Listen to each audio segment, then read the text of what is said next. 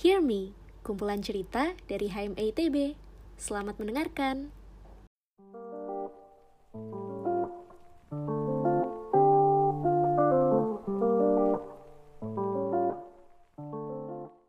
Kembali lagi di podcast HME Ngobrol. Kali ini kalian semua ditemenin sama Ziko. Tapi tentunya Ziko nggak sendirian. Hari ini Ziko ditemani sama Meli.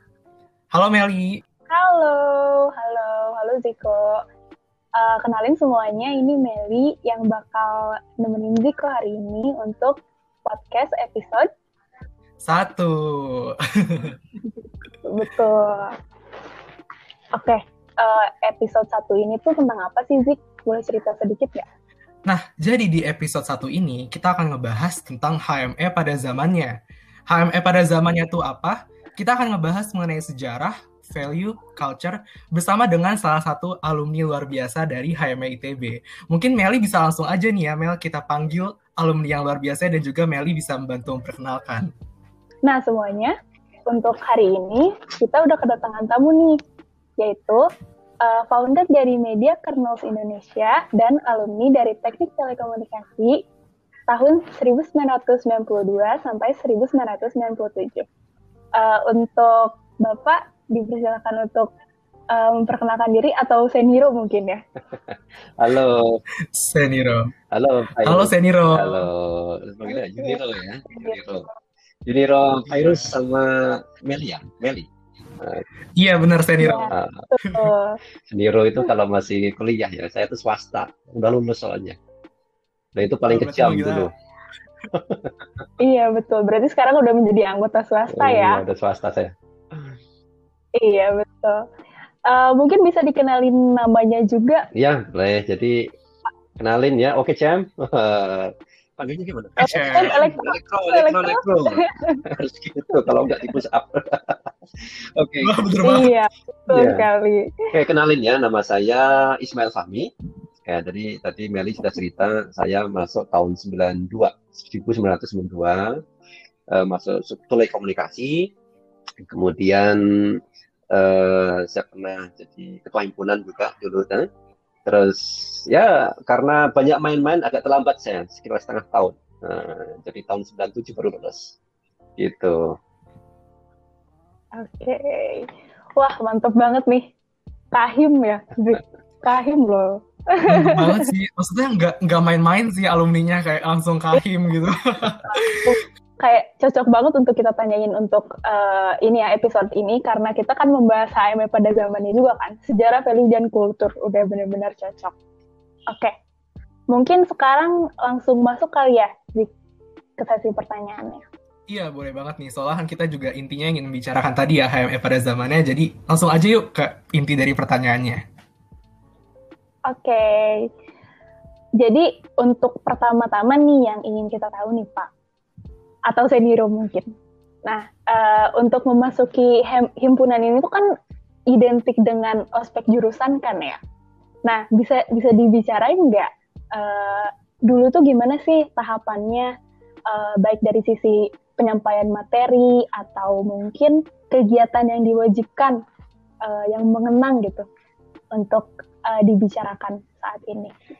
Iya, eh eh, ya dulu itu itu himpunan mahasiswa mahasiswa itu sesuatu yang punya privilege, ya Eh, masuk di dalamnya itu tidak mudah dan eh, ya masih ada lah kayaknya itu masih warga kelas satu gitu. Jadi kalau yang non him itu agak warga kelas dua, guyonannya gitu. Tapi soal sukses semua bisa sukses. Mereka yang non him pun bisa sukses lebih tinggi dan nggak ada masalah. Jadi so no no worry. Cuma memang kita masing-masing belajar. Jadi ketika awal sebelum masuk ke himpunan, ya, eh, begitu lulus di tahun pertama, tahun kedua itu udah mulai dikenalkan. Ya. Terus kemudian begitu masuk ke ospek itu eh, agak jauh hari kita sudah mulai em, ada tugas-tugas tuh. Ya. Ada tugas-tugas. Belum fisik fisik ya, tapi masih belum terlalu lah, masih banyak ngetik gitu. Eh, kerjaannya macam-macam sesuai dengan jurusannya. Nah, harus apa itu tugasnya misalnya eh, kayak tugas lab ya. Eh, ngitung ini ngitung itu ya sesuai dengan jurusan elektronika telekomunikasi atau apa ya susah-susah kan. Dan yang bisa ngerjain biasanya itu yang pintar-pintar. Jadi uh, kita bagi-bagi tugas. Bagi-bagi tugas. Ada yang bagi-bagi tugas nggak boleh pakai komputer itu harus pakai mesin ketik stak stok stak stok dan ada yang pinter dia tugasnya adalah jawab dulu. Oke. Okay. uh, temannya itu bawain lap ini um, mesin ketik sama kertasnya. Oh ketik set, selesai. Baru selesai si yang pinter ini istirahat ya. Dikasihin ke yang temennya. Kopi contek. Tapi ketawa ketahuan. Semua seru up nah jadi di situ ada kita sempat sering tahu lah bahwa nggak semuanya bisa kerjain semuanya sendiri ya. Harus kerjasama kadang-kadang ada kerja kelompok. Jadi memang yang dibangun itu adalah uh, never crack under pressure ya jadi kita di pressure memang sengaja itu di press dengan tugas dengan uh, situasi psikologis. Eh, kadang-kadang waktunya juga nggak make sense tuh malam-malam harus ngerjain tugasnya panjang tebal gitu. Um, tapi semuanya itu adalah untuk membangun mentalitas mentalitas dan kebersamaan ya. Jadi karena nggak mungkin kita bisa sendiri-sendiri kan jadi kebersamaan itu yang dibangun ya. Kerjasama bareng-bareng ya. dan kita bisa berpikir dalam kondisi ter tertekan uh, kondisi tertekan stres masih bisa nggak kita berpikir masih bisa nggak kita mengutamakan kebersamaan atau pada saat itu kemudian ada orang yang ini uh, oportunis, ya ketahuan tuh yang oportunis. Wah ini oportunis ya, gitu. Yang oportunis keluar, wah gitu. Uh, kenapa kok temanmu ini nggak selesai gitu? Kenapa kamu selesai sendiri? Kamu mau aman sendiri nggak? Nah, hal seperti itu. Kesannya sih keras, tegas gitu. Tapi sebetulnya nilai-nilai itu yang mau ditekankan. Nah, karena menggunakan suara yang keras gitu kadang-kadang membuat orang jadi takut. Kalau kalau aspeknya yang elektro masih mending ya ya kita ada nilai-nilai seperti itu. Fisiknya fisiknya ya, paling ditakut-takuti di strom ya. Ada nggak di strom betulan? Jadi pas ospek ospek betulan itu nanti mungkin saya bisa ceritain ya pas ospeknya ya uh, tapi cuma contohnya aja. Jadi uh, ketika dua orang ini uh, dibilang kamu akan di strom gitu betul suruh megang kabel depannya urutan belakang habis itu saya harus teriak satu dua tiga elektro elektro elektro elektro elektro keras sekali Padahal nggak di strom, tapi mereka udah ketakutan. Jadi suara teriakan elektro itu lebih kencang daripada stromnya. Jadi mereka udah ngerasa udah di strom, padahal enggak. Jadi sebagai contoh gitu. Nah, mungkin kalau di jurusan yang lain lebih keras sampai sampai ya beberapa kali ada yang kayak meninggal gitu kan. Tapi itu pun karena kecelakaan biasanya. Karena mungkin lagi sakit, ada penyakit tertentu, nggak ketahuan. Gitu. Tapi alhamdulillah yang elektro bagus. Kenapa? Karena kita eh, selalu ya Eh, ketika bagian keras kadang-kadang kita kita minta dari dari militer gitu kan ya untuk ngajarin kita gimana sih ngadepin gitu ada sih ilmu-ilmu kira-kira sekilas itulah nanti kalau misalnya kalian ada pertanyaan saya bisa lebih dalam lagi cerita oke oke mantap banget jawabannya pak nah kira-kira tugas-tugasnya nih kan katanya tadi banyak tugas juga kan pak uh, jenis-jenisnya tuh kayak gimana sih Pak? Yang sampai tebel-tebel itu tuh ketika dulu gitu. Itu sampai lupa tugasnya apa. Jadi intinya tugas-tugas itu lebih berhubungan, berhubungan dengan ilmu elektro saat itu. Ya, uh, misalnya ada rangkaian, hmm. ya, rangkaian, rangkaiannya seperti ini, kemudian berapa ampere, berapa gitu kan ilmu-ilmu elektro. Ya, itu kan pas masuk pertama kan kita nggak nggak tahu ya harus ngitung. Gitu. kemudian um, apalagi ya, uh, intinya ya tugas-tugas yang lebih banyak kadang ngarang ya harus ngarang ada matematikanya ada elektronya ada uh, ya itu yang paling aku ingat itu yang hitung-hitung tentang rangkaian gitu nah, itu bentuk tugas hmm, awalnya. Nah, kemudian tugas yang lain kadang-kadang yang bikin ada yang bikin ini bikin uh, prakarya gitu. Tapi semua berhubungan dengan elektro. Nggak asal bikin ya. Kadang-kadang kan kalau bikin yang lucu-lucu ya itu lucu pun harus ada hubungannya dengan elektro. Iya, iya. benar. Jadi selain dari uh, tugasnya banyak juga pasti ada sisi positifnya gitu ya dari dulu ya Pak? Ya dalam konsepnya memang begitu. Jadi sebelum saya jadi ketua himpunan, pada saat angkatan saya itu dari tahun pertama ya sudah saya sudah masuk jadi himpunan, jadi himpunan. Berikutnya kan saya jadi senior kan, jadi punya junior tuh saya jadi ketua bagian acara, seksi acara. Jadi sebelum saya jadi ketua himpunan, sebelumnya saya jadi acara, seksi acara untuk ospek. jadi saya yang rancang juga termasuk. Nah, di pada saat rancang itu konsepnya luas ya mulai dari elektronya ada mulai dari spiritualitasnya ada gitu ya sesuai dengan agama masing-masing kan Nah, kerjasama, oke, okay, yang Kristen coba lo susun lah bagaimana bagian spiritualnya. Kemudian bagian Muslim apa gitu. Kemudian juga secara kebersamaan gimana. Ya, uh, semua itu ada ada nilainya. Ya, kita pikirkan nilai kebersamaannya, leadershipnya gitu. Terus kemudian uh, ya tadi seperti saya bilang itu terutama itu kan never crack under pressure tadi. Uh, jadi nggak lembek gitu. Ya. Kita nggak nggak ingin anak-anak elektro itu jadi lembek. Uh, kasih kasih tantangan sedikit, ah udah nggak bisa mikir, kemudian oportunis. Jadi kita pinginnya tetap bisa bersama-sama. Itu itu sebagai sebagian lah dari nilai-nilai yang kita tanamkan. Oke, okay, mantap banget. Jadi untuk sekarang mungkin uh, pertanyaan per, lanjut ke pertanyaan selanjutnya dulu ya kali ya Zik. Boleh, boleh. Jadi tadi kalau tadi kan tentang aspeknya ya Mel ya mungkin tadi uh, Seniro Ismail nih sudah uh, menjelaskan seperti apa proses ospeknya. Ternyata menarik banget sih kalau yang tadi Ziko dengerin ya Mel. Aku setuju banget sih. Soalnya uh, berarti emang dari dulu nih kita tuh emang di ospek tuh selain untuk uh, menambah kekeluargaan tapi menambah uh, membantu kita dalam uh, perkuliahan di elektroteknik ini. Setuju nggak sih, Dik? Setuju banget sih. Nah, uh, sebenarnya nih, tadi kan kita udah ngebahas tentang ospek jurusannya nih sama Seniro Ismail. Nah, tadi Seniro Ismail juga udah menyinggung ya, dulunya di seksi acara nih, kayaknya aktif banget. Terus habis itu lanjut jadi kahim nih. Nah, pengen nanya dong Seniro nih. Dulu gimana sih prosesnya bisa jadi kahim tuh? Kan kalau sekarang kan kalau proses jadi kahim ya dicalonkan, terus habis itu ngebuat dokumennya, terus presentasi, sosialisasi. Kalau dulu tuh seperti apa sih prosesnya? Bagaimana bisa menjadi kahim, gitu, yeah. Seniro? Dulu itu kalau masing-masing punya jalannya sendiri-sendiri ya, masing-masing orang itu. Nanti kalau aku ceritanya mungkin agak, agak dari awal dulu ya, kenapa kalau kemudian masuk ke himpunan, kemudian jadi ketua himpunan. Jadi aku tuh dari Bojonegoro. Bojonegoro itu Jawa Timur, Kemudian tinggalnya itu masih di, di, di desa, namanya desa Kenap. Tidak pernah dengar kalian tuh. Kabupaten Bojonegoro, Sunda Jawa Timur kan. Baru kemudian pertama kali ke Bandung ya pas kuliah itu. Uh, nah, sebagai satu-satunya orang dari daerah, karena tahun di atas saya itu nggak ada itu yang dari Bojonegoro juga. Jadi pada tahun pertama prinsip saya adalah aku harus bisa ngalahkan tuh anak-anak SMA 3 saya nggak tahu kalau di zaman kalian sekarang ini SMA 3 banyak nggak kayak, kayak dulu itu bedol desa gitu. Jadi ketika SMA 3 Bandung itu kayak pindahan aja. Mereka pindahan saja begitu tetap udah teman-teman di kelas tuh SMA 3 semua gitu. aku sendirian. Pokoknya nggak mau kalah, aku harus dapat AA nilai. Oh belajar rajin, nggak mikir organisasi pas pas semester pertama. Yang penting organisasi, yang penting belajar. Sampai akhirnya bisa, oh, dapat A semua gue. Eh ternyata gini ya di ITB bisa lah, dapat A. Baru semester 2 aku aktif di Masjid Saman. Nah, di Masjid Saman aku aktif mulai kurangin. Oke okay lah, oke okay, eh, dapat A, B1 boleh lah gitu. Tapi harus dapat A. Dan aktif di Masjid Saman, di Ramadan ya, kegiatan Ramadan P3R. Kemudian di tahun kedua itu aku jadi ketua P3R. Nah, kalau P3R di sini apa ya zaman sekarang? Panitia pelaksana program Ramadan. Ramadan Idul Adha ya, ya di sana. Jadi aku lebih banyak aktif di Masjid Saman.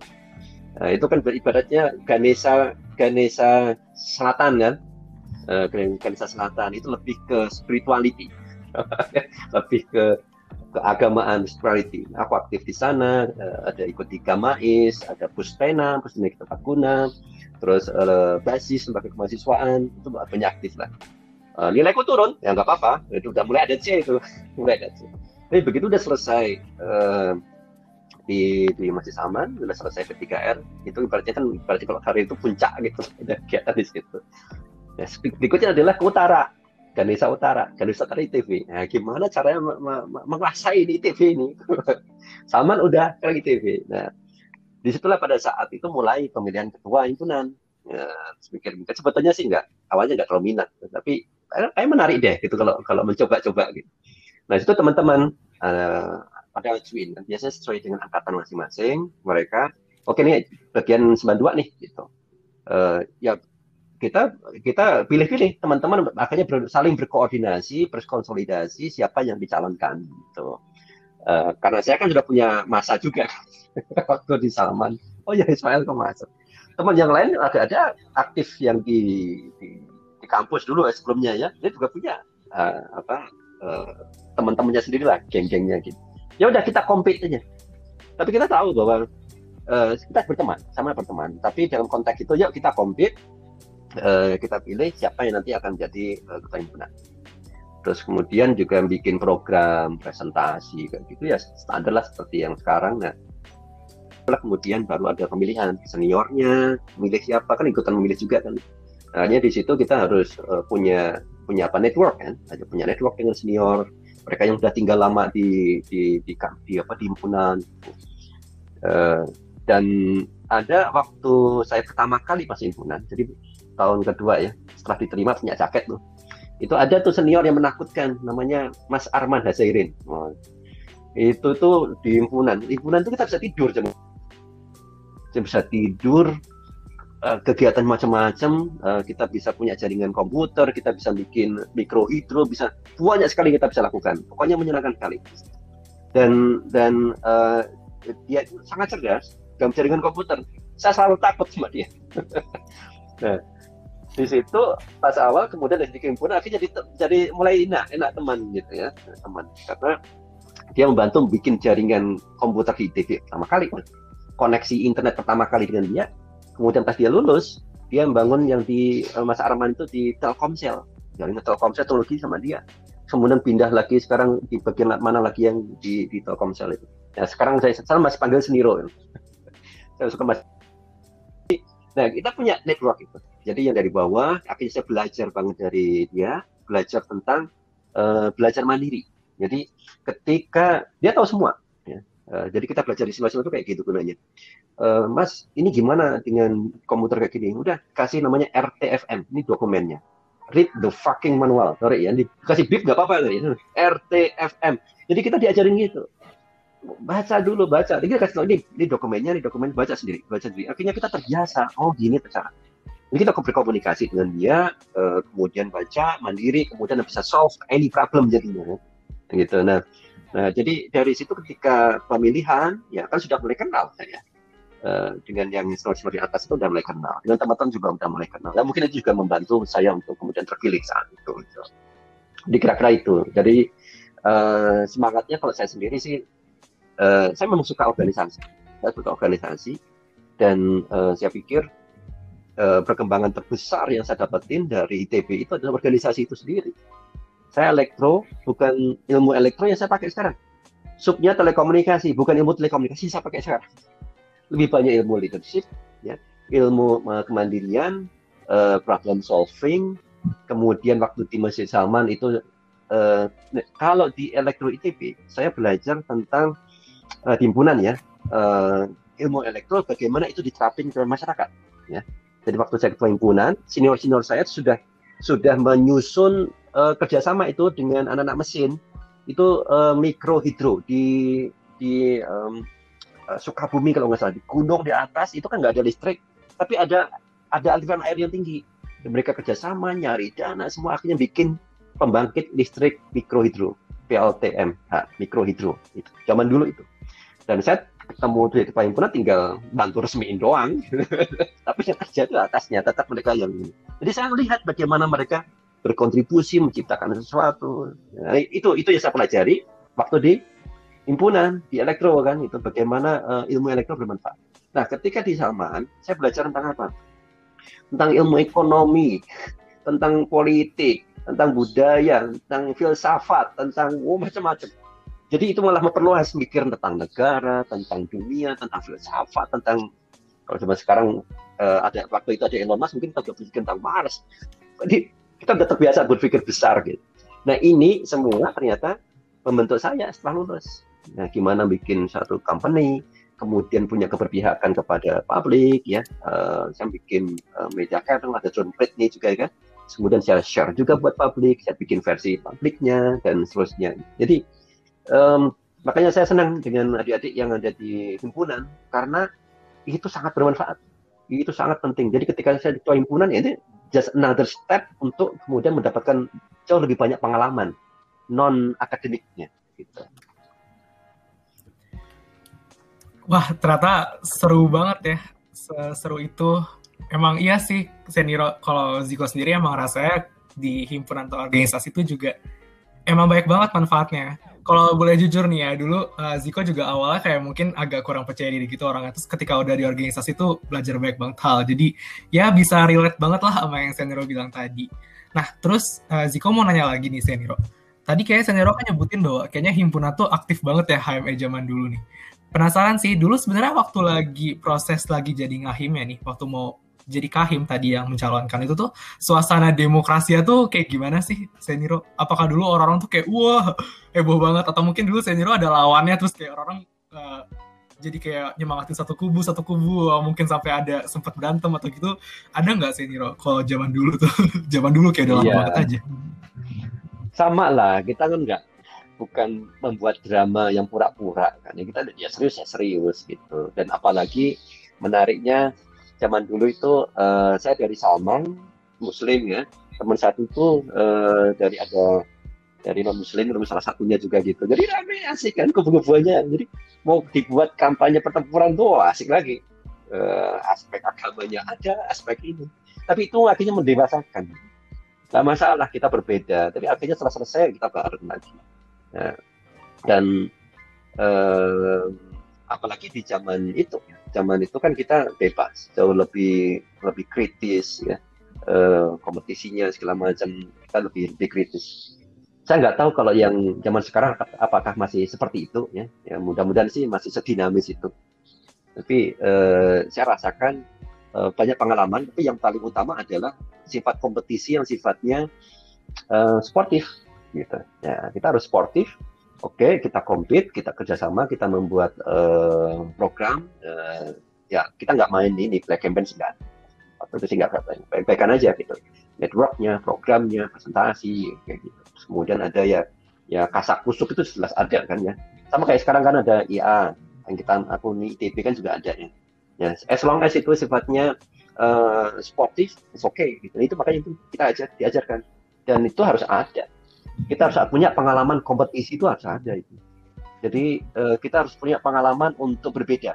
Kita pernah berbeda bahkan sampai di level level keyakinan ini berbeda, tapi kita masih bisa sehat. Gitu. Itu yang penting ya. Jangan kemudian kita udah jangan deh kita jangan kita hindari kompetisi, kita langsung aja lebih baik Wah ini ini kita nggak nggak artinya kita nggak nggak punya pengalaman melewati suatu masa yang susah kita belum punya pengalaman solve problem ketika kita dalam kesulitan dalam perbedaan. Jadi ini penting itu. Ya, jadi pemilihan kompetisi itu penting untuk mendewasakan kita. Nah, ketika misalnya kita udah lewat nih, dan ternyata kok perjalanannya itu nggak bagus, ada yang ada yang negatif, baik campaign, akhirnya sampai setengah mati, apa ya, memenangkan seolah hidup dan mati. Nah, itu akhirnya kita belajar ya. Kenapa ya kalau kita mati-matian? Ada ujung-ujungnya kan gitu-gitu aja kemarin kan pilpres misalnya. Mati-matian. Ternyata bareng lagi Pak. Pak Jokowi sama Prabowo. Bawahnya masih gontok-gontokan belum bisa move on. Ini kan sebagai contoh. Kita belum belum belum bisa move on ya. nah harapannya kan ini masih level kecil ya di himpunan. Ya kan bisa kita kontrol. Nah, kompetisinya harus ada. Tapi tujuannya kayak tadi supaya mendewasakan kita uh, menghadapi perbedaan Wah, mantep banget sih emang. Kayak kompetisinya dari dulu, kalau boleh jujur, nggak berubah sih Seniro. Sekarang juga, wah, sama sih, kompetitifnya tetap masih ada. Tapi juga, alhamdulillah supportif juga sih. Nah, kita langsung lanjut aja nih ke pertanyaan selanjutnya tentang HME IPB-nya lagi pastinya. Boleh, Meli? Oke, jadi lanjut mungkin ya ke pertanyaan selanjutnya dulu. Nah, sebenarnya gini sih, kita tuh mau nanyain ketika pembicara masih uh, jadi anggota aktif nih dulu. Uh, eh, HME itu uh, mungkin tadi udah disebutin juga ya uh, banyak kan kegiatan di dalamnya. Cuman sebenarnya kalau misalnya boleh tahu apa aja sih kegiatan yang sangat membuat apa ya diikuti? Karena kan uh, saking banyaknya mungkin dari dulu pun udah ada ya Pak eh, Seniro kayak uh, workshop atau divkom yang kayak gitu uh, divisi-divisi seperti itu kan uh, kalau tidak salah waktu eh, itu sudah ada dari uh, zaman dulu gitu. Nah, ketika uh, Seniro itu menjadi anggota aktif, apa sih kegiatan apa saja sih yang diikutin yang bisa diingat sama Seniro sampai sekarang gitu? Yeah. Nah itu penting sekali. Makanya ini satu divisi itu yang workshop itu yang paling uh, disukai sama teman-teman. Kenapa? Karena bisa ngajarin duit tuh. Zaman dulu itu uh, anak-anak elektro kan pinter elek ya anak elektro pinter elektro ya sound musik itu banyak di order gitu orang nyewa gitu penyewaan sound itu uh, lumayan tinggi jadi mereka itu bisa hidup di situ bisa bergadang, bisa dapat pendapatan, bisa ini. Jadi um, we money ya saat itu teman-teman. Memang kalau saya nggak, malah nggak suka itu. Saya lebih suka di uh, ada uh, majalah kan, ada majalah apa sih namanya? Eh, uh, lupa. Elektron, nah elektron masih ada kan elektron. Hmm, Dulu ada majalah elektron. Saya masuk redaksi, suka nulis, saya suka nulis kemudian divisi komputer saya suka, komputer dan suka nulis. Itu yang saya sukai uh, pertama saya ingat lagi waktu itu menulis uh, pertama kali internet itu lucu. Uh, ternyata kita belajar yang namanya emoticon. Biasa kan nulis aja nulis nulis biasa gitu. Ternyata ada emoticon emosi icon tapi yang mengandung emosi. Sekarang udah biasa kan? Icon-icon kan nulis itu buahnya zaman dulu pas zaman saya pertama tahun 93 94 itu pertama kalinya ada emoticon karena 92 itu pertama kali saya masuk koneksi internet masih baru banget. Ya, koneksi internet masih pakai 64 kbps pakai modem. Untuk satu ITB 64 kbps bayangin. Kayak sekarang kan itu syukur sekali. Nah, itu. Dan dan serius dari situ itu di download macam-macam itu. Uh, yang bagus-bagus ada tapi juga tahu tahu sendiri kan namanya mahasiswa kan mulai remaja mikirnya kan lihat-lihat ya enggak enggak gitu kan. Nah itu kan makan bandwidth sama Arman itu. Download semua udah. Nah, ini download udah jangan nontonnya di luar sana. Nonton di server sini. Gitu. buat yang nakal-nakal aja. Tidak pakai makan bandwidth itu lucu. Jadi yang gambar-gambar lucu-lucu kayak gitu dikumpulin aja. Ada icon-icon ya icon smiley apa aku nulis itu banyak. Jadi itu itu yang yang sangat berkesan. Karena mas very beginning ya. Pertama kali adanya internet. Kemudian dari itu kan nyambung uh, internet ITB kemudian di samping itu juga uh, kuliah itu aku aktif di PAO di depan di depan uh, apa perpustakaan itu kan di gedung tinggi. Ya gedung tinggi perpustakaan namanya pusat antar universitas. Namanya apa sekarang? Masih PAO enggak masih kalau sekarang gedung, gedung riset, riset kalau nggak okay. salah namanya. Cuman cuman tetap sampai sekarang sih uh, setahu saya Seniro masih disebutnya PAU, PAU ya. sampai sekarang. Cuman emang nama ganti. Ya, di lantai empat itu tempat tidur saya itu. Jadi himpunan di situ. Kemudian saya tinggalnya itu di, di kebun binatang tahu ya, taman hewan. Nah, taman hewan kebun binatang ke di bawah. Saya kos di situ.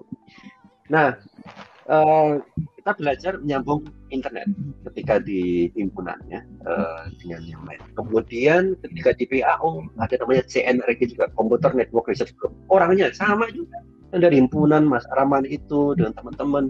Nah kalau di PAO itu himpunan dan non him. Ada teman saya non him, ada Husni Tamlin itu namanya non him dia, cerdas banget, tapi nggak mau saya himpunan. Nah, itu akhirnya bareng kita. Uh, jadi kalau mau himpunan aja ya saya di situ. Tapi kalau dengan di CNRG itu dengan non game masalah kita kerjasama. Nah di situ kita nyambungin koneksi internet dan pertama kali kita bisa sambungin uh, dengan kampus-kampus sekitar menggunakan radio. Tahu nggak? Nah HT, handy talkie itu kan 2 meter ya, istilahnya itu radio 2 meter, ya, komunikasi dengan 2 meter, gelombangnya itu uh, 2 meter. Nah, itu uh, kita bisa sambungin dengan 64 kbps itu dengan um, ada universitas komputer yang ada di Pati Ukur itu apa lagi? Um, uh, apa sih namanya? Unicom, ya Unicom. Saya di situ Unicom. Dan itu pakai trit trit uh, 1,2 kbps. Nanti kan 64 kbps kan waktu tadi ya. ITB, setelah ITB. Itu dibagi lagi 1,2 kbps.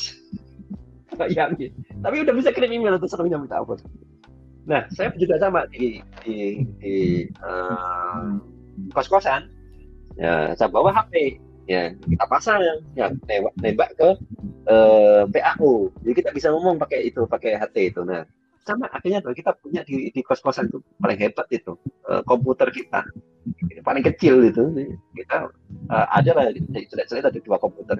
Itu nyambung uh, FTP file transfer protokol. Kirim file cuma 1,2 kilo lama nih kedengaran semua protokol protokol semua kita baca email baca file. Nah itu hal-hal yang nggak buat saya nggak terlupakan gitu. Ya, dan dan dan itu uh, pertama kali misalnya dan karena ketika kita mau koneksi dengan um, dengan radio itu kan harus pakai Linux ya pakai Linux Linuxnya itu harus dikompil dulu operating sistemnya harus kita bongkar dulu segala macam supaya bisa baca itu semua. Jadi kita belajar semuanya. Kalau sekarang kan enak kan next next next install next next next. Enak sekali zaman sekarang. Zaman dulu enggak. Kita belajar banyak dan itu itu kalau saya ya pengalaman.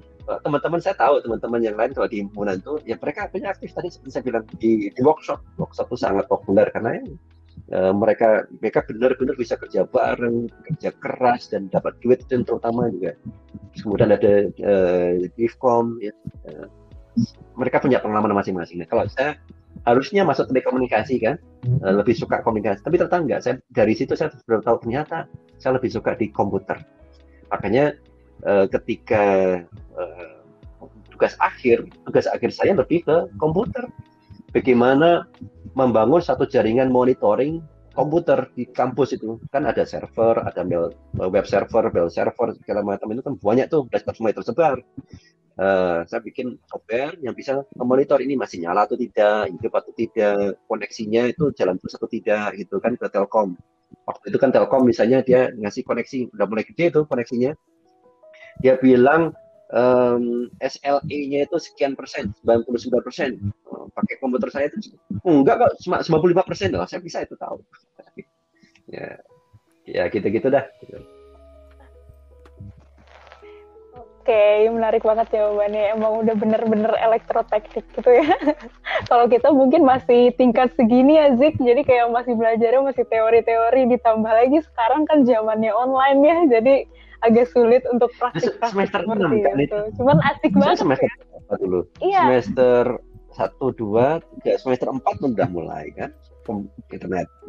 Sebenarnya ada yang ada yang saya pengen tahu juga sih waktu zaman 19 dan 2 tuh eh, ada TPB Iya, dulu ada. nggak ya? Tahun pertama bersama ada. Jadi Ada tahun ya? pertama itu kita belajar hampir sama. Terus udah kayak gitu dari sekian banyak eh, pengalaman itu sebenarnya eh, kan tadi di, banyak dikasih tahu juga yang paling berkesan apa kayak gitu. Cuman yang jadi menarik buat saya sih sebenarnya lebih ke teknisnya sih ini. Waktu itu kan harus compile dulu tuh si program tuh. Terus komputernya tuh kayak gimana sih kalau dulu? Mas Komputer. Komputer sih. Zaman dulu komputer itu nggak, komputer Iya, saya malah ini, casingnya itu selalu terbuka. Kenapa? Kita harus sel- hampir selalu harus buka eh, lepas hard disk. Terus kemudian itu di belakangnya itu kan ada eh, interface-nya ya, interface-nya ke ke modem ya. Modemnya itu harus dilepas. Interface ke network gitu kan. Kita LAN ya, kita harus nyambungin LAN itu buka-buka biasa itu. Bukain terus kemudian kabel UTP ya, kabel UTP itu masih gelondongan kita harus belajar ngetrim, motong, ngurutin tuh warnanya, ngepasin jebret, masang sendiri. Kayak gitu kerjanya. Jadi ketika kita misalnya nyambungin nih, nyambungin dari dari dari PAU atau mungkin eh, ada eh, misalnya ke, ke ke jurusan yang baru nyambung misalnya, ya kita bawain eh, kabel kabel Belden itu namanya, mereknya Belden, ya. UTP panjang seret, sampai di ujung sana dipotong panjangnya, bagi-bagi lagi, bagi-bagi. Jadi gitu itu kita kerjain semua. Um, dan komputernya ya masih Pentium lah, masih lambat kan. Uh, dan Linux-nya itu masih belum pakai punya aku waktu itu masih belum belum ada GUI-nya. Belum ada GUI-nya. Jadi compile-nya itu compile kernel, compile namanya compile kernel itu compile operating system. Jadi kita mau bikin bikin uh, kernel uh, ya dan kernel itu core-nya ya. Kita pilih-pilih kernel ini harus bisa defaultnya dia tidak bisa membaca modem.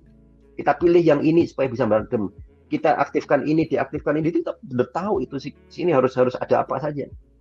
Kalau sekarang kan enggak, udah langsung jadi, oke tinggal oke ini ada library ini, cek cek cek, nah, masukin activate, nah, beres. Zaman dulu zaman susah itu. Makanya hidup zaman sekarang itu dimudahkan banget. Gitu. Terus uh, mungkin bisa lanjut dulu ya ke pertanyaan selanjutnya Ziko. Oke, tadi bicara teknisnya seru banget sih jujur emang wah relate banget sih kayaknya emang di elektroteknik seperti tadi banget dan juga workshop sama Koseniro masih terkenal juga sampai sekarang sejak aku di ospek juga ya terkenal juga lah gitu.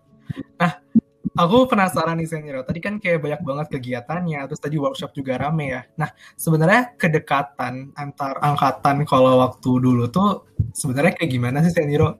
Nah, tadi kan Seniro akrab ya sama senironya Seniro gitu.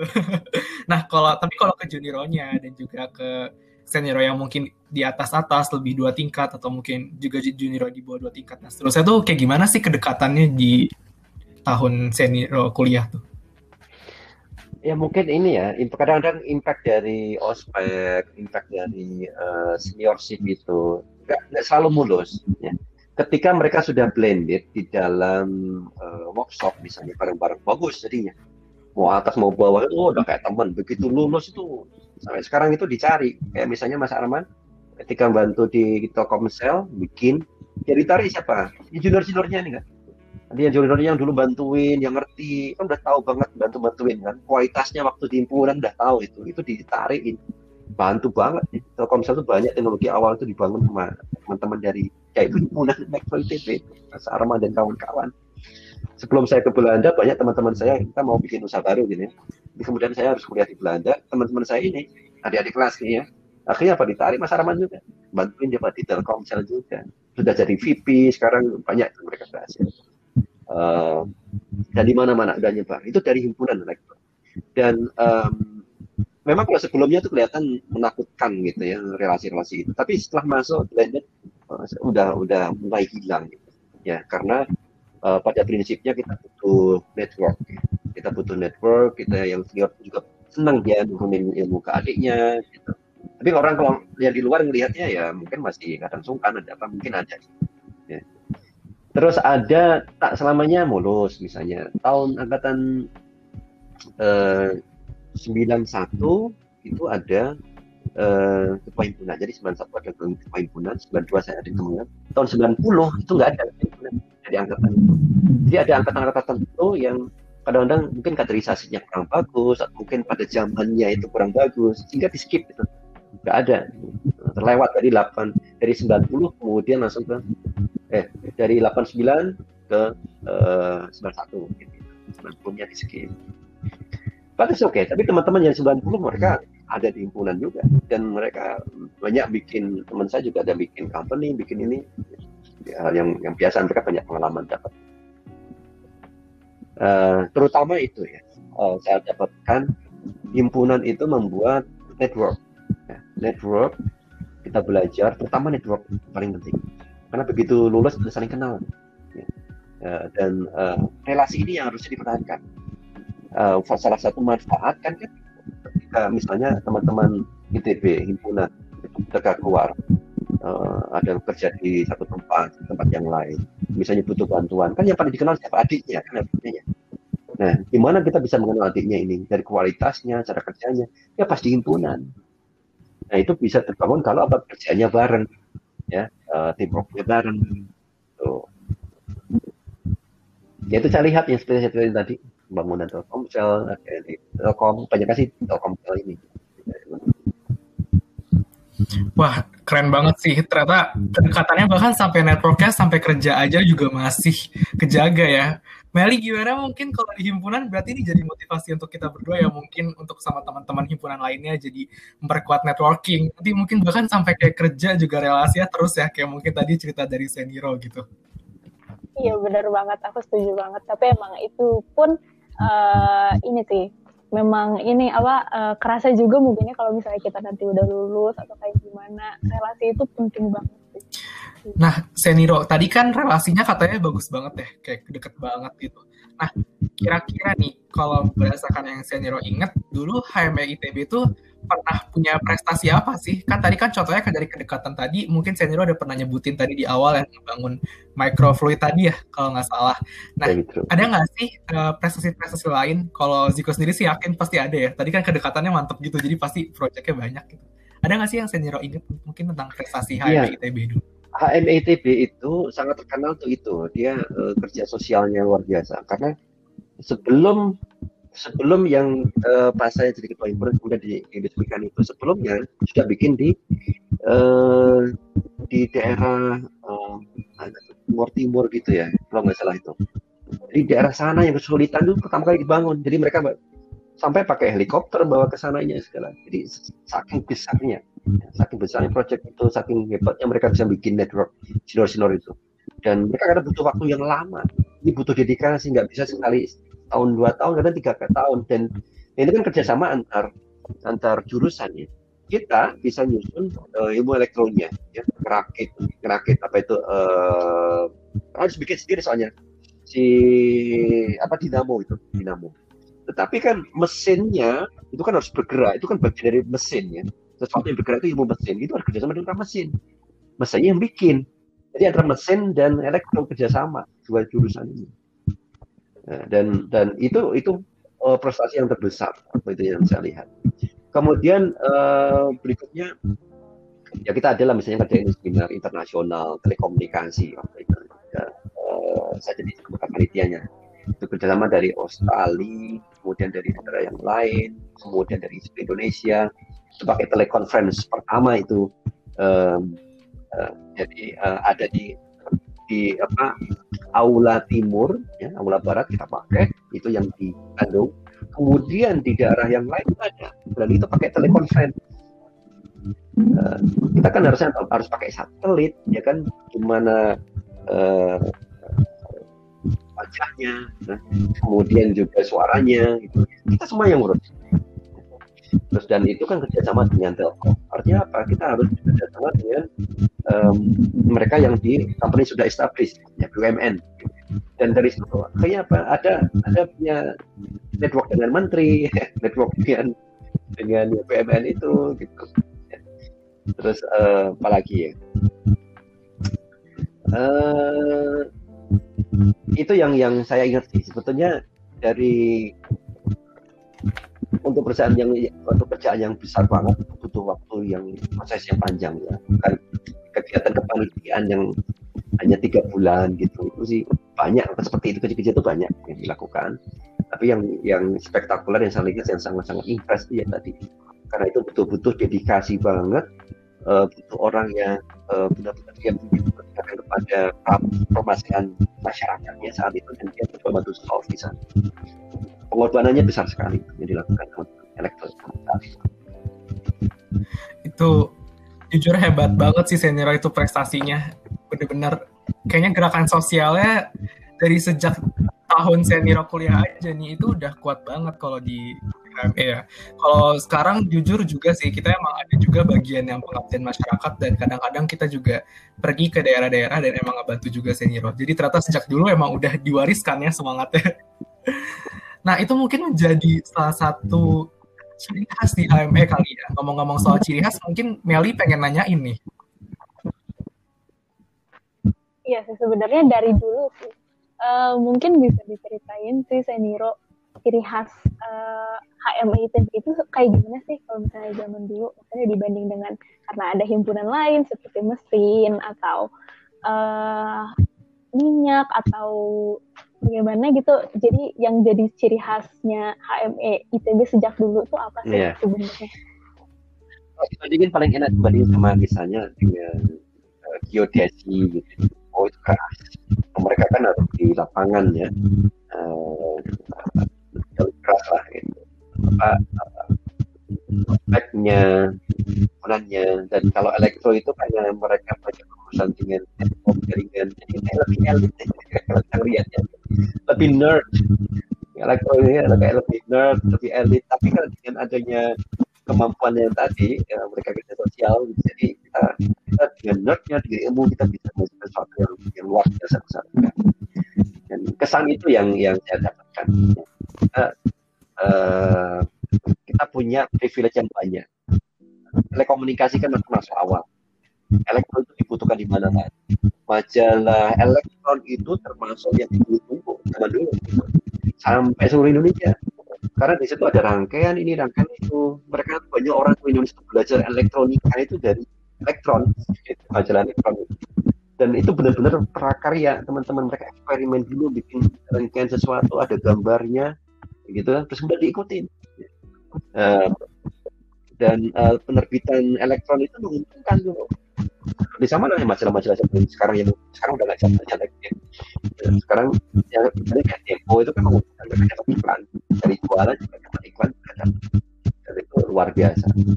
Nah jadi elektro itu kita punya peluang yang besar untuk dikenal masyarakat kontribusi ya karena sifat ilmu yang kita kuasai tadi dan bukan hanya elektro elektronika bukan hanya elektronika saja kan?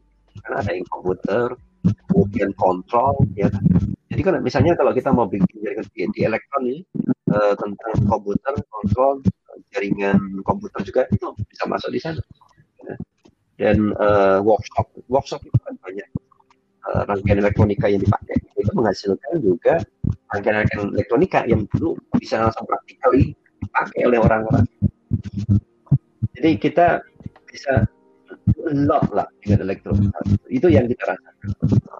Um, uh, impactnya bisa luas. Mulai dari yang mau baru belajar elektronika sampai kemudian yang yang uh, jaringan komputer jaringan internet uh, mikro hidro kayak gitu. Jadi kita bisa belajar jadi kita very happy uh, bangga lah itu dengan, dengan jaket warna blog Oke, mantap. Jadi sebenarnya kalau misalnya mau dirangkum, sebenarnya kalau misalnya elektro tuh ya seperti namanya ya himpunan mahasiswa elektroteknik, jadi pasti sangat elektroteknik lah ya dengan uh, jiwa bersosialnya juga yang baik. Jadi kita bisa nolong pada pada zaman itu pun ketika uh, banyak orang yang belum mengerti tentang elektro, elektro ke elektro uh, ke elektroteknikan Eh, kita di situ sebagai mahasiswa bisa turun langsung ke masyarakat untuk uh, mengembangkan suatu alat yang bisa membantu keseharian orang-orang kan itu luar biasa ya Pak ya kalau menurut saya. Dari tadi kita udah ngebahas baik banget nih bareng Sekiro Ismail ya tentang HME mulai dari tadi sejarahnya kayak gimana sih pas zaman senior tuh HMS seperti apa? Terus juga senior kan kebetulan kahim juga jadi tadi nggak tahu proses gimana jadi kahim ya. Seru banget dan sangat suportif. Terus kegiatannya selama di HME dan juga apa aja sih kebermanfaatan yang didapatkan selama di himpunan. Nah ini sudah mencapai di pertanyaan terakhir nih Seniro. Nah, kalau dari Seniro sendiri, ada nggak sih pesan untuk para anggota himpunan HME ITB pasti ada lah ya kan juga Seniro dulu pernah JKI terus juga pernah merasakan bagaimana sih seru jadi himpunan mungkin Seniro bisa menyampaikan pesan untuk kami para anggota HMS sekarang. Iya. Akan saya tuh gini setelah selesai ya uh, hidup saya lah sampai sekarang. Ternyata yang yang terbesar uh, membentuk saya itu himpunan ya, non akademik akademik iya itu bentuk sekolah pikir kalau kita bisa lulus dapat ijazah gitu ya. Tetapi uh, leadership kemudian networking uh, network kemudian juga percakapan kita berbagai permasalahan yang ada itu kita dapatin dari mana? Bukan dari kuliah. Oh saya dapat waktu dari Salman dari himpunan kemudian pas uh, kuliah pun uh, saya udah di CN dari Komponen Group itu semua kegiatan yang di luar kuliah itu semua yang kemudian ternyata itu membentuk saya sampai sekarang. Dan banyak teman-teman juga mendapatkan pengalaman itu dari situ. Kalau tidak ada contoh uh, uh, Zaki ya, yang bikin Bukalapak. So, Zaki Bukalapak. Uh, selain saya belum cerita juga jadi saya juga ikutan namanya uh, ARC Amatur Amatur Radio Club. ARC juga. Jadi banyak organisasi yang ikutin aman udah semua. Banyak yang saya ikutin. Kemudian yang di kampus itu uh, himpunan HME kemudian CNRG kemudian AE3 ASEAN Internet Interconnection Initiative itu versi internet pertama. Kemudian ARC Amateur Radio empat. Belum masuk yang di Saman tadi. Nah salah satu uh, saya nggak bareng pak sama Zaki. Di, di website bawah Zaki itu kan dia bikin uh, apa itu? Bikin aplikasi pertama kali untuk lapangan itu kan dari bulletin board. Ya, bulletin board dimodifikasi. Itu di mana? Ya di sama anak RC yang lain ngerjain ya dia juga sukanya situ tapi di ARC itu dia dia karena dia, dia mengenal dia belajar dia mulai kemudian berkembang. Itu dasarnya anaknya kan sudah suka untuk melihat masalah ya kemudian solve problem gitu. Tapi di situlah uh, tempatnya. Uh, mereka bersama-sama kayak di kayak di garasi lah kayak gitu yang mungkin tempat eh, ARC gitu. Nah itu semua kan banyak membentuk. Kadang-kadang kita nggak nggak nggak tahu dari sisi mana itu akan membentuk kita. Makanya saran saya ini uh, ah gitu nggak sampai kumlot. Tiga koma berapa ya? Uh, kurang tiga uh, kalau mau tiga koma lima itu saya koma tiga koma dua tujuh kalau nggak salah ya sampai itu gara-gara saya banyak aktif. Itu. jadi kalau kalian misalnya kumlot itu tiga setengah kan ya IP-nya ya tiga setengah atau tiga koma tujuh berapa tiga setengah kan Nah, tiga setengah misalnya. Tiga setengah. IP-mu itu bikin 3,51 kan udah kumlot. Ya kan? Nggak usah tinggi-tinggi 3,9, nggak usah. Nah, sisanya dari untuk mendapatkan berapa itu dari 3,52 sampai 3,9 itu gunakan untuk main-main. Jadi jangan belajar mulu gitu. Mulu kurangi nilainya. Nggak usah tinggi, yang penting kumlot biasanya nah anak sekarang kan pokoknya nilainya tinggi kan. Harus komplot komplotnya tuh gak usah tiga koma sembilan tiga koma lima satu aja udah. Nah sisanya gunakan untuk aktif. Tidur di himpunan nggak boleh tidur banyak aktif di himpunan kerja sama dengan teman bikin ini bikin itu kesempatan itu. Pokoknya dipertahankan nilainya. Bapak ibu saya masih komplot ya pengalaman sebanyak banyak itu ambil tiga himpunan karena saya, saya melihat juga, saya dengar-dengar nih ya, saya dengar trennya agak berubah dengan anak-anak sekarang ini. Uh, mereka lebih banyak kupu-kupu. Kemarin waktu kan saya pernah beberapa waktu itu tanya ke himpunan, gimana anak sekarang? Mas lebih banyak di di rumah mereka habis kuliah pulang gitu. Ya, ya semua di rumah kan sudah ada, ada WA, ada game, ada koneksi internet, udah gak himpunan lagi soalnya.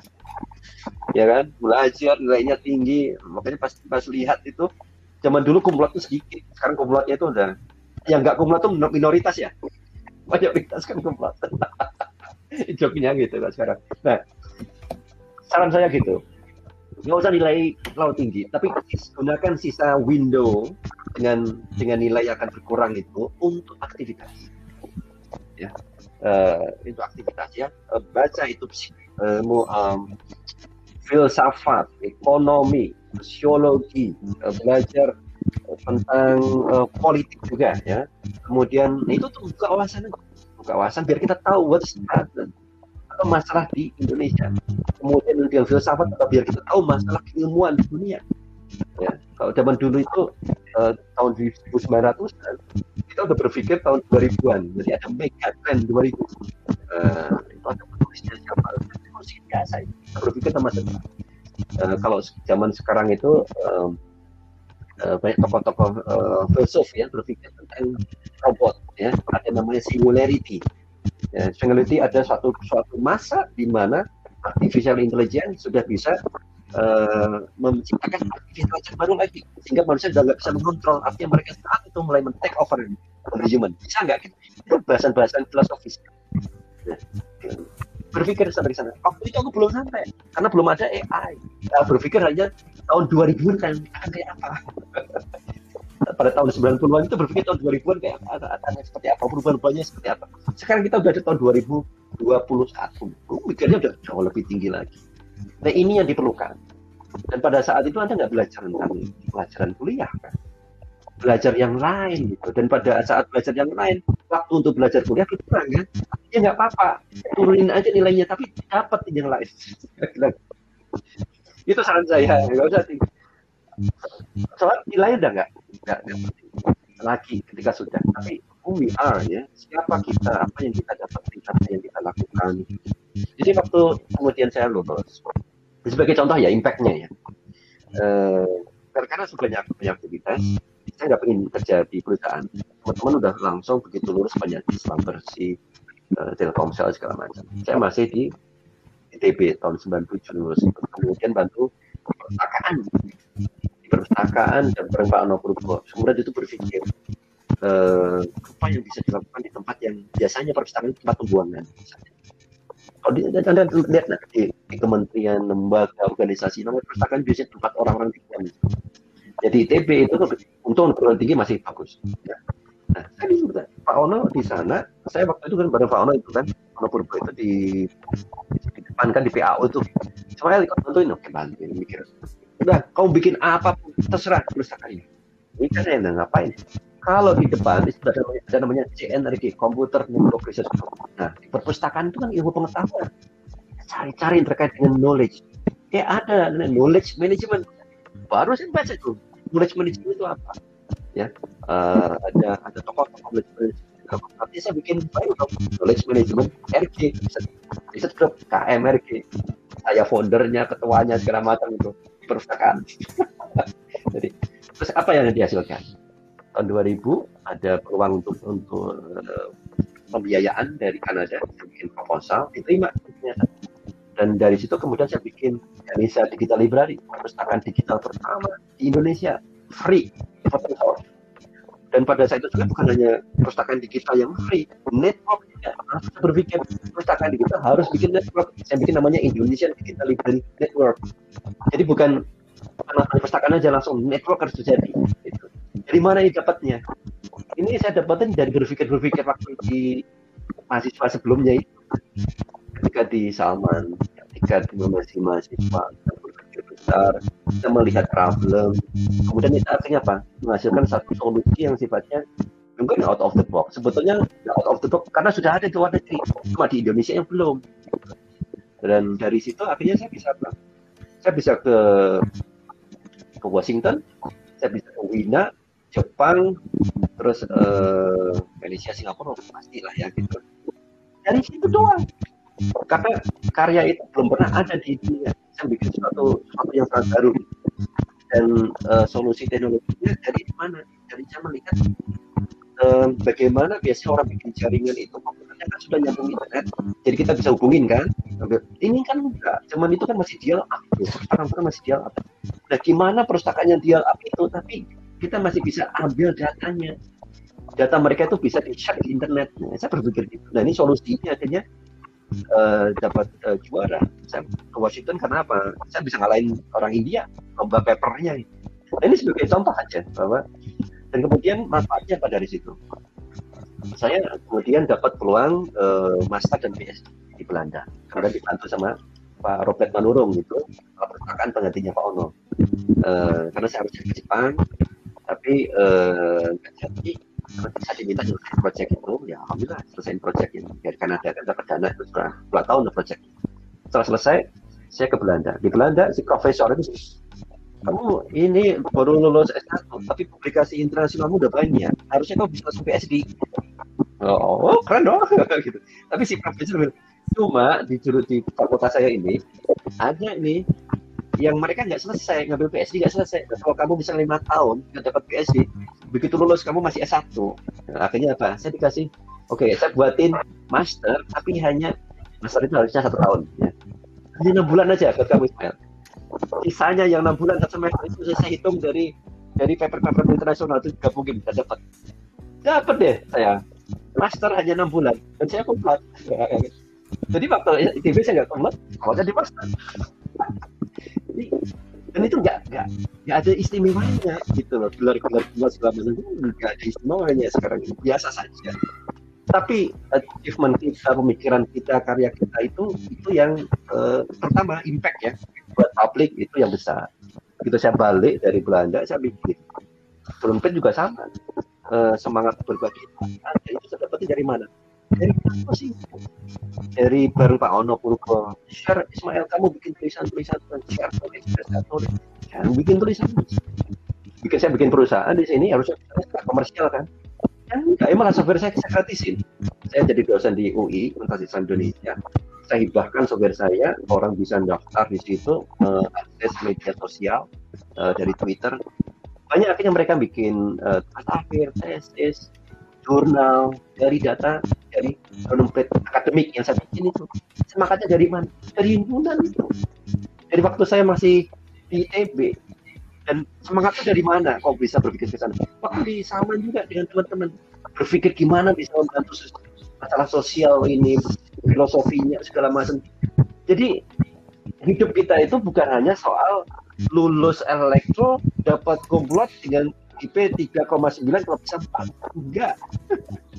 Saya bilang nilaimu nggak usah tinggi-tinggi kurangin 3,51 aja udah. Nggak ada gitu buat main-main aktif apa pun lah diskusi sama teman-teman. Bebas ini tuh. Itu yang yang saya konsisten. Waktu dua tahun yang lalu kalau salah kan saya di himpunan lagi kan karena uh, acara itu ya. Uh, saya sama adik kelas tuh Reza ya perhimpunan saya sekarang saya juga gitu. Kurang nilainya. Yang penting kumlot sisi apa? Aktif. Karena saya melihat ada tren untuk mengejar nilai.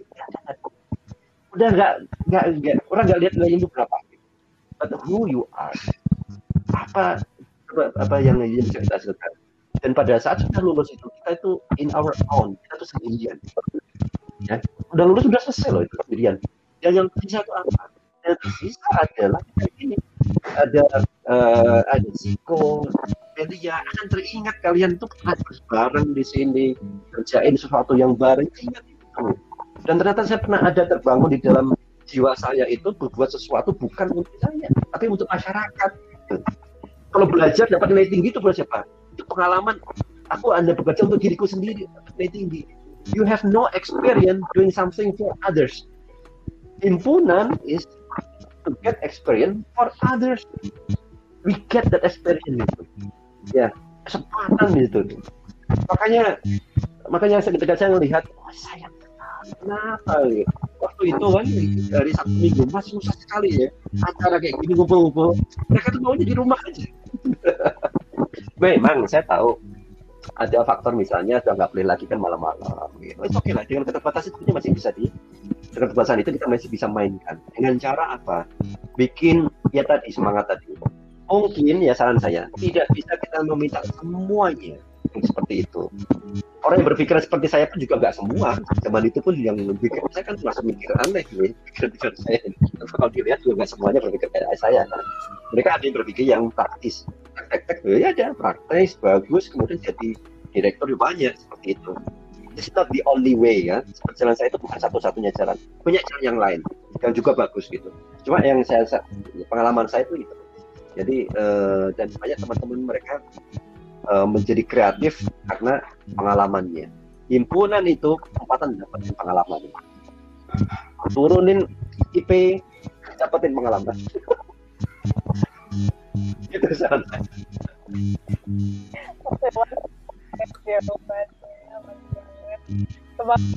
itu sih emang bener sih kalau misalnya anak zaman sekarang kayak gitu juga sih. Dan banyak sekarang yang uh, maksudnya aktif berorganisasi juga maksudnya nggak nggak begitu uh, pelajaran banget akademik banget gitu ya sih? Kalau misalnya dirangkum uh, kita tuh jangan terlalu akademik gitu ya. Jangan uh, eh, IP terus sampai 3,9 cuman harus juga diimbangin sama organisasi-organisasinya karena di dalam organisasi itu terutama di HME itu itu bisa uh, berkumpul dalam profesi yang sama. Terus uh, belajar untuk uh, me me membuat sesuatu untuk masyarakat. Gitu. jadi kayak di situ uh, kita dapat soft skill soft skillnya justru ya nggak sih? Nah Hmm. udah gitu karena ini udah di penghujung acara uh, kita mau uh, Meli dan Ziko mau makasih dulu kepada narasumber kepada uh, Seniro Ismail karena udah mengisi episode pertama ini untuk Ziko ada uh, kalimat Iya pokoknya terakhir. terus aja dengerin podcast HME Ngobrol karena tentunya kita akan menghadirkan narasumber yang pastinya keren-keren juga nih sekeren Seniro Ismail jadi stay tune terus aja ya untuk dengerin podcast HME Ngobrol